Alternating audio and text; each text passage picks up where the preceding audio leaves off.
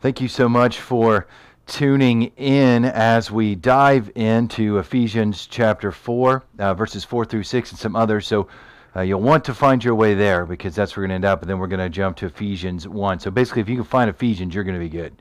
You're going to be good. But before we go any further, let's pray together. Let's just. Uh, let's just put everything that's happened so far today or is going to happen in its right place, which is in submission and obedience to God. God, we pray that you will help us to just be focused on what your word means. Not only what does your word mean in truth and your intention behind it, but also what's it mean for us? Like, what are we supposed to do about this when we hear these truths out of your word? How is it to help us to become a better Christian, to become more like Christ, to live that way, to, to bring you glory and, and make disciples in gospel centered ways? So, Lord, may you lay bare all that is within us and anything that keeps us from you. And we also pray for our country and our community, uh, our neighbors, Lord, that we might be a great example to them. May you help them in their hurts and their pains. In Jesus' name we pray. Amen. All right, now, when we're in this one series, we're looking specifically at one Father. So we're going to read through some scriptures here in a second and, and look at what it is to have one Father. We all have one Father, but specifically Christians, they interact with God in a unique way that non Christians, those who aren't saved, those who haven't had a confession of faith, those who aren't saved by grace, not by works, um, because you can't be saved by works at all, it's just a mirage of security all of those who haven't interact with God in a different way than Christians do. So we're going to look at sort of the fatherly relationship that God has with other people. Now, the challenge here, and, and part of God's heartbeat on this, is that God's concerned that we would choose to deny His love for a lesser love. That we would have all that we are and all the way in and something else. It could be a spouse, it could be a fiance, it could be a roommate, it could be work, it could be something that we do. It could be our own self that we love more than God. And the problem is, is God's like, look, I don't like I don't want you to settle for that. And settle's probably the nicest word I could choose because quite honestly, those those who choose first in their life to love anything other than God and to have God's love be primary in their life is is really settling for leftovers out of the garbage can of life as opposed to the very best caviar that God's got to offer. And his strength in those difficult times, all that he has there, when you rely on anything else more than God, you're going to needlessly suffer. You're not going to have the strength you need, the wisdom to make right choices where you work, worship, live, or recharge. You're not going to be able to be all that God accredits you to. And by the way, desires in heaven for you to do that. So let's look at Ephesians chapter 4, kind of the source of this text where we have one father is Paul's talking to the Ephesians and encouraging them no matter what gods you're surrounded by, no matter what's going on in culture, no matter what's happening over there or in the other homes or in other communities, this is what binds and unites us. This is a creedal statement in which we believe. So Ephesians chapter 4, verse 4 through 6. There is one body and one spirit, just as you were called to the one hope that belongs to your call, which is the invitation of salvation. Verse 5 one Lord, one faith, one baptism, one God and Father of all, who is over all and through all and in all. And we're going to hone in on what it is to have one Father. And I know that there are, uh, uh, well, across the entire listening and viewing audience, there are people out there that have all kinds of different dads. Some of you don't know your dad. Some dads died younger. Some of you had great dads, good dads, better dads, worse dads. Some of you are like, if this is what being a father is, I don't want to have any part of that. And you're not having kids because your dad was so bad. Or you are having kids and family because your dad was so great and he was such a good example, a godly Christian example. I, I know that when we talk about one father and God as the father that he relates us to, that is going to just bring about a lot of memories and emotions, good and bad, and everywhere in between. Because we all have different dads. Uh, we all have different people. We may even be raised um, not by a biological father, but by like a, a stepdad or or um, something like that. Then, not to mention sort of the spiritual dads we have, the, the, the men in our lives that are older than us that example Jesus Christ, or the men in our lives that are older than us that don't example Christ in Christian teachings and how that hurts and harms us. So, when you talk about fathers, I understand that there's a lot of stuff there mixed up into that, and everybody's got kind of a different story and a uniqueness. That's why the one father's so awesome. That's why it's so powerful. So let's just look at, let me, let me just share with you the one thing first. Let's look at the one thing uh, that we have here. Uh, the fatherly love of God towards his children is irreplaceable. The fatherly love of God towards his children, the Christians, is irreplaceable. Now let's just talk about this word Father here for a second. And God is the Father of, of everything. Uh, all the stars, He's given them names. Uh, all of creation. We're specifically looking at the component and definition as it's referenced here one God and Father of all. So God over Christians and God over um, uh, you know non Christians and all of humanity. We're all, every person on the planet is made into the image of God. Read in Genesis, it'll tell you that. Read Genesis 1, 2, and 3, it'll show you that. But what we're looking at specifically is God's relationship with the Christian because it is um, unique and special and intimate. So, a Christian are those who have been um, saved by grace through faith. They have an intimate and close relationship with God because of first Corinthians 15, where Jesus died on the cross for the forgiveness of our sins, Christians, and then rose again according to scriptures by the power of God. So, as a Christian, we have a close and intimate relationship with God the Father that um, non Christians just simply don't have. We revere Him as someone who's reconciled us and is a loving Father. But I can tell you, before I was saved, before I was saved, I mean, I, I tend to interact with God in, in dread because I knew that He was someone who who was a stern judge and rightly so over the sin that was in the world. And but I mean the world, I mean the sin that was in me. So my relationship with God before I was saved was one of judgment. I was against God. I was against what he taught. I was against his people. I didn't want to have anything to do with his church, his body of believers, the Christians, all of that. And that created so much hardship and unnecessarily fake, not filled happiness in my life that was just so fleeting. But for the Christian, they revere him. They love him. They're, they're thankful for the salvation that they have and this close, intimate relationship with God. Now, I'll say this about God. I think it's so true. I can't remember who said it, but God doesn't play favorites, but he does have intimates. So he values and puts dignity, uh, worth in every person on the planet, a great high value. But for those that are Christians, he's able to have a more intimate relationship. That's why the fatherly love of God towards children is irreplaceable. Because nothing can match it.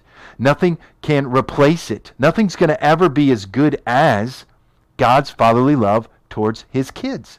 I mean, it's just not. If you're a dad and you've ever had kids or, or you have kids or however that works, you've got all kinds of things happening and going on where you you just you love your kids a little differently. I've even even heard some parents say, "Look, I don't even like kids. I like my kids, but I don't like their kids." I get that. I can understand that. I've got kids too. And there's just a special bond that happens with these kids that you help bring to life, that God has breathed in them and brought them into existence. So when you think about this different uh, definition, we're going to look at a lot of good things of what this is God the Father is. And as we look at those, you have to know salvation comes first. If you're not a Christian and you're watching this or listening to this on your way to work, you need to know that it's time to step away from the darkness of my own way mentality. Stop living as an, an orphan in this world, like there is no great father out there that would love you and care for you and provide for you but instead come home to rest in the forgiving, providing, and loving justness of God the Father, where your sins are forgiven and your adoption is guaranteed. All your wrongdoing, all your wrong thinking, all of that forgiven because of Jesus' life, his death on the cross, and his resurrection. So that's what you see. So let's we're going to look at Ephesians chapter 1 uh, verses 3 through 10 and and this is God the Father. If you want to know what God's like, if you have any answers to life, you always go to the Bible first. Then, after you find this passage of scriptures and read it, then you do that. Because, it, it, look, if you want to know someone, who better to go to than that individual person? What are you like, right? That's why we date and have courtship, and that's why we have meetings and get to know the other employees that we work with and our boss or those that are underneath us. We, we meet with them to know them better and spend more time. If you want to know what God's like, spend time in this passage of scriptures, Ephesians 1 3 through 10, because this is God the Father. And these are all good truths that are coming to the Christians specifically. And if you're not saved by grace through faith, and if you don't believe that Jesus is God's only Son and that God raised him from the dead, then you're not a Christian and you need to be saved. You need to just finally lay it down and let Jesus be the Lord, leader, and love of your life. So let's look at Ephesians chapter 1, uh, verse 3 here. And we're going to understand um, under this heading of spiritual blessings, uh, spiritual good things in Jesus Christ for the Christian. It really, the Bible just gives us a really good look at who God the Father is. So, verse 3 Blessed be the God and Father of our Lord Jesus Christ, who has blessed us in Christ with every spiritual blessing in the heavenly places. So this passage of scriptures help us to understand the truth of Romans 8:31 that God is for his children. God is for Christians. Look, we're saved. He, he's the Father of Lord Jesus Christ. We are blessed through Jesus with every spiritual blessing in heavenly places. We don't know a ton about heaven. We don't because the Bible has very few passages of scriptures, but what we do know is it's beyond our imagination great. And this passage shows that the way God is in heaven, he's also being on earth. That he doesn't deny anything from his kids. He's for Christian. So Christian, maybe just breathe out a little bit. Christian, maybe just live free a little bit. Worry less. Be bold and courageous more. Share the truth in love in better ways because God's for you. He's for his plan and for his will that's in your life. He created you for a purpose and wants you to fulfill it. That's what God the Father wants. I'm for my kids. I have three kids. I'm for them. I want God's will and plan in their life in everything they do, whether it's sports or church or friends or neighbors or interacting with themselves and each other as a family. I'm for them and I want their very best. And God the Father is exactly the same way. It's, it's, it's time for Christians to just realize that God does discipline us and He does judge us, but that's for our own good. But He is ultimately for us. That's why He does this. For the good and perfect so we may receive it. Look at verses 4 and 5 of Ephesians chapter 1. So good. Just understanding more about God the Father. Is it just nice to know that God's, God's for His kids? He's for us. He, he's giving us every spiritual blessing. Look at verse 4 even as he chooses us in him before the foundation of the world. So before Genesis 1, God chooses his kids. That we should be holy and blameless before him. I don't know about you. I don't always feel homeless, holy, and I'm definitely not blameless. I mean, I'm just not. I'm not always blameless. I'm not perfect. But Jesus Christ is and I stand behind him and follow Christ. And Christ vouches for me and, and, and, died for me and died for you as a Christian. And he sees us as holy and blameless before him. I love this. You should circle this, highlight it, uh, you know, whatever you do, bookmark it in your Bible, on your app. He's holy and blameless before him in love.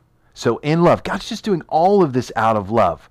Not some grumpy, long haired, white bearded guy that's just like, ooh, they're messing up my stuff and I'm so mad. It's more of like, look, in love, he predestined us for what? I love that word adoption to himself as sons and daughters through Jesus Christ according to the purpose of his will. This is the maybe one of the lonelier verses in the Bible, but it's John 3:17. That God desires that everyone would be a part of the family of God through Jesus Christ. So here's what God the Father is God isn't trying to kick people out of heaven, He isn't even trying to keep people out of heaven. That's what the devil does. That's what sinful people do. But the irreplaceable love of the Father God is saying, I want everybody in my house. You ever had that growing up? I did. It wasn't my house, but there were other houses where like the, the, the house that had the best snacks So you'd be playing around your neighborhood and growing up, and you'd go over to that house for snacks. Then this kid had the best toys, and this kid had a swimming pool, and, and this kid had access to the beach. So you'd go over to his house, and you had all of these great things, and you just go on your travel. So God's like, look, I've got all these spiritual blessings just waiting for you, and He desires for every single person to come into that home. For all, as John three seventeen says, I sent my Son to not condemn the world, but to save the world through Him, so that none would perish. Every person that finds himself in hell when they die is not there because that's what God desired for them. They're there because that's what they chose for themselves. But God doesn't want that for us. He doesn't want that for you. His fatherly love is irreplaceable. And we can all see dads on this planet that that don't love their kids. And they do harm to their kids. And it's a tragedy and it's it's despicable, but they do. But that's not how God is. He desires that everyone should be saved. Look at verses 6, 7, and 8 of Ephesians chapter 1. This is God the Father, right? He's for his children. He desires that everyone should be saved. Every person that you meet, everyone that hates you, mistreats you, God desires for them to be saved. Look at verse 6. So he does this to the purpose of his will, to the praise of his glorious grace, with which he has blessed us in the beloved.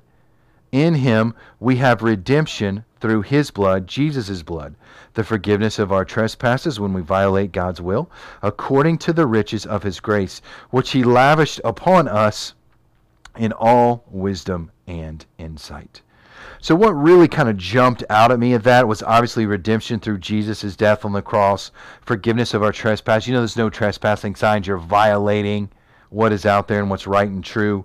But I love the part at the end of verses 7 and 8 where it says, According to the riches of his grace, he lavished upon us in all wisdom and insight.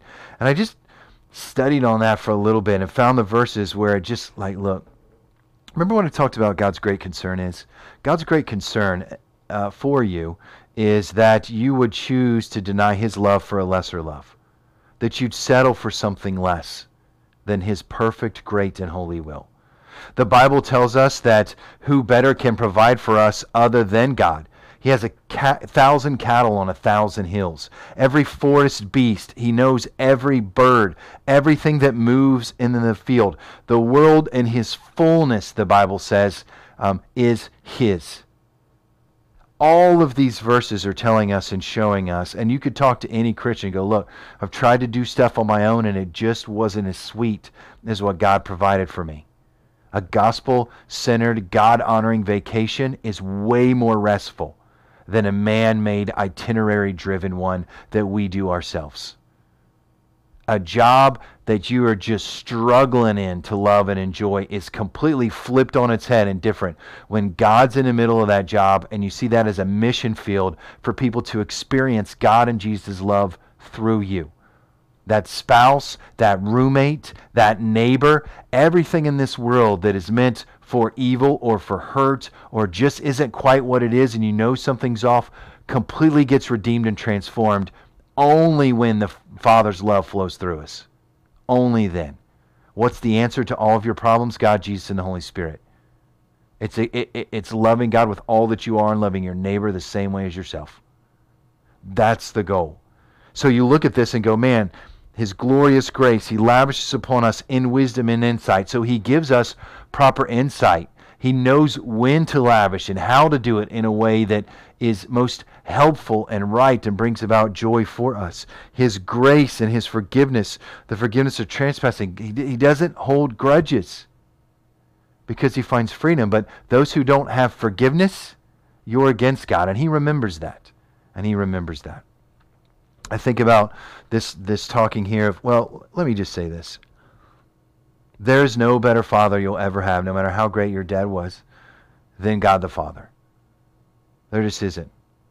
And I pray that all of you have had wonderful dads and that all of you were. And, and sometimes maybe you weren't the best dad and, and that's okay. We're not always there. There's there's grace for that and, and God makes room for that for us to find forgiveness. But for all of those who had awesome dads, that's just a, a stepping stone to the incredible deep richness that's there. But if you're sitting there at the dad's like a cattle on a thousand hills, man, my dad never gave me nothing. Maybe that's you. I don't know. Maybe you're somebody who's like, man, my dad, I had to work over in spite of being my dad. when I think about my dad, I just think about what would my dad do, and then I do the opposite of that.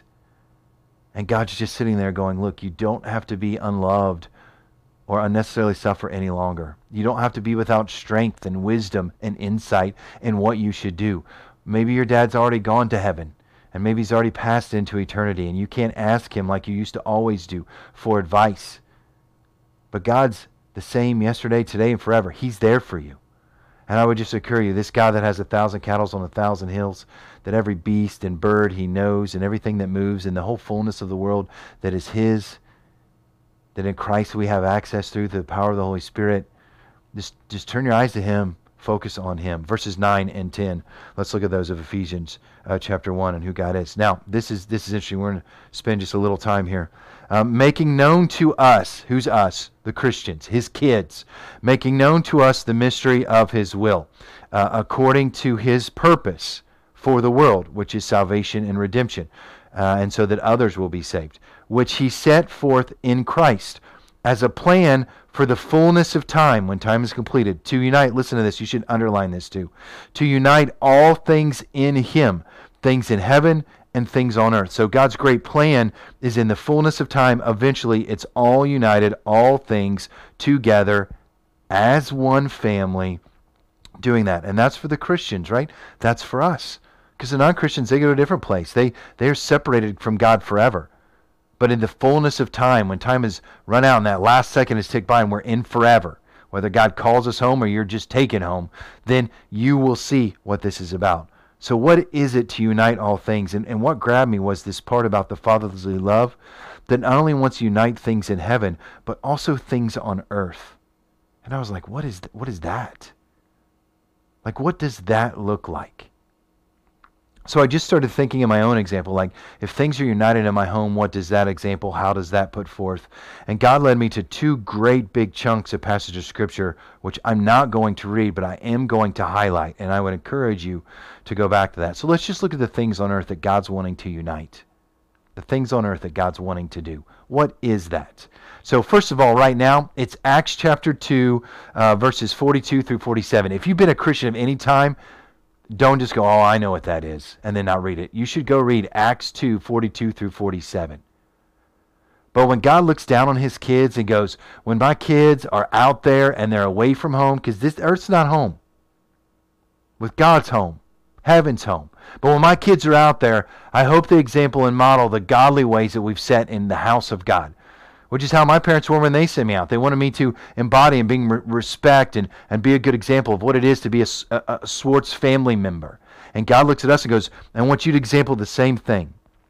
And in Acts chapter 2, verses 42 through 47, we see the fellowship of believers.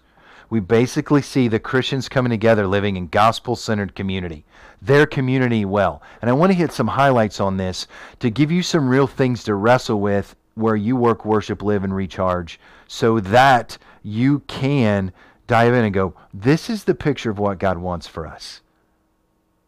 Not division, not disunity, not discrepancies, not denominational lines, but for us to work as the body of God, all attached in our way. So in Acts chapter 2, 42 through 47, we see that all the Christians devoted themselves to the apostles' teaching, to fellowship, the breaking of bread, and prayers. And they saw many signs and wonders that were done.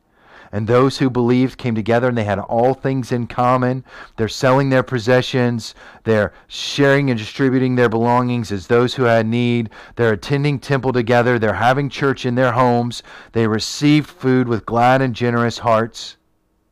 They're praising God and having the favor of all the people that were around them. And the Lord added to their number day by day those who were being saved. You want to talk about the Father's love, uniting and binding Christians in an irreplaceable way on this planet today?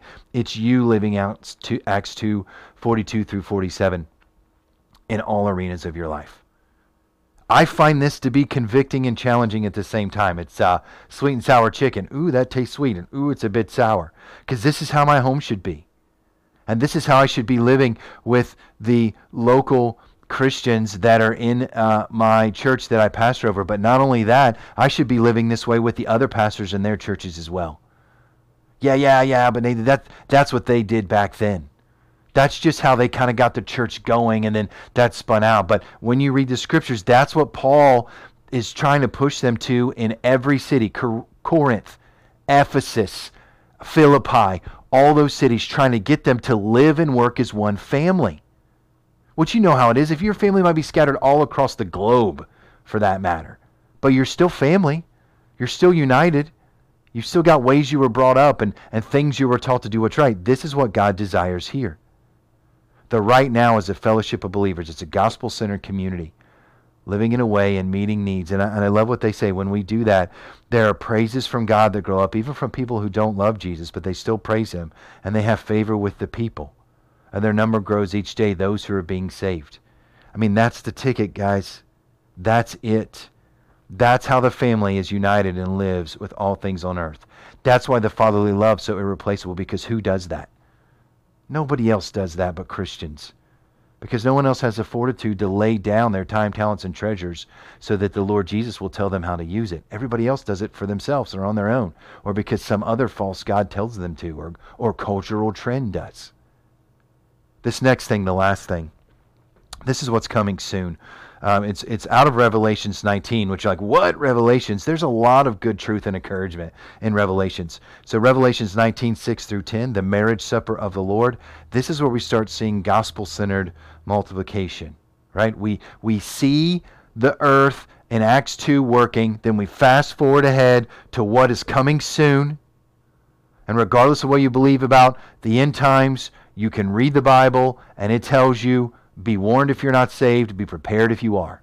So we look at this passage of scripture in Revelations 19, 6 through 10, which you should read, and all of a sudden we see the goal which we're heading to, where we're hoping to get. And it says that John saw a great multitude of people, a voice of great multitude rising up.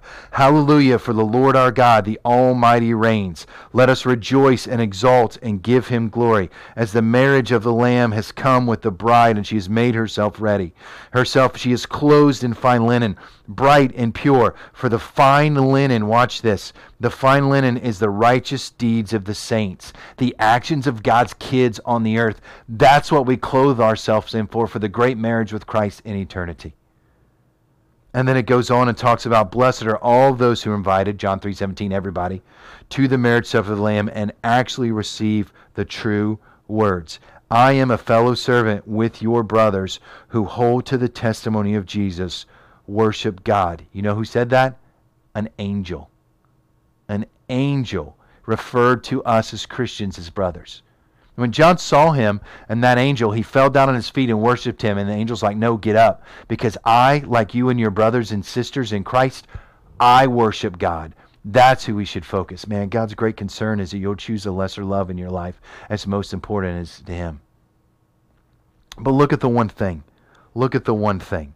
The one thing reminds us of what's so important about God's fatherly love. God's fatherly love towards his children is irreplaceable. It's, it's time to stop putting anything else first in your life other than the love of God the Father you're okay because so and so or this or that, a person, place, or thing, and just let the fatherly love of God do that. So some are going to be saved, and we're going to pray for you and pray with you in a moment. And some who are saved, we need to re- remember that we might be trying to replace God's love with other things. But that really is the answer. Everything has its truest meaning and its truest purpose when we live out God's fatherly love. And if you're not living for God and being loved by Him first and foremost, then you're settling for a lesser love. Like you have no idea the depths of strength that come in the hardness of life when you serve for the Lord. All you're getting is the hardness, and there's no way out except through Jesus and through God the Father. So let's pray together. God, we pray that you will help us to live for you more and more each and every day. And we want to think about those and we're praying about right now for those in our family and in our workplaces, everywhere we go, that don't know your great love, Father, and not experience the lavishness of every spiritual blessing when they're sick in the hospital, when they're fearful at home watching the news, when they're unemployed and can't find a job. They wonder and they hurt and, and they question because they're living like a, a self imposed orphan, someone who refuses to come home to the greatest love that they would ever know the love of a Father, a perfect and holy one, God. So now we pray for all of you who are not saved, and we ask that you just accept Jesus as your Lord and Savior. What does that mean? Just that you will just call on the name of the Lord and be saved. Joel 2:32. Call on the name of the Lord. Realize the wages of your sin is death. You don't want to go to hell and you don't want to live in it anymore. That darkness is destructive. But the heavenly light of God and living in Jesus, there is no better way. It's hard, but there's no better way to live. So we pray for you as Christians that you'd be saved right now and you wouldn't wait. And that you'd just tell someone that you are. God, forgive me for my sins. Be Lord, leader, and love of my life, Jesus. And for those who are Christians, might we remember the greatness of the fatherly love that we have, that we would no longer hold back anything that you offer to others through us, and that we just simply live for you, and that we wouldn't let anything replace it. Which means instead of doing this, we are going to might study our Bible. Instead of listening to that, we're going to listen to your word and what you're saying to us, and and spend good, intimate, close time with you and that we're going to act out like in Acts 2:42 through 47 so that when we're clothed in the fine linen of the deeds of the saints we'll be able to stand before you and praise you for all the great stuff that you did use us lord to show your love to others.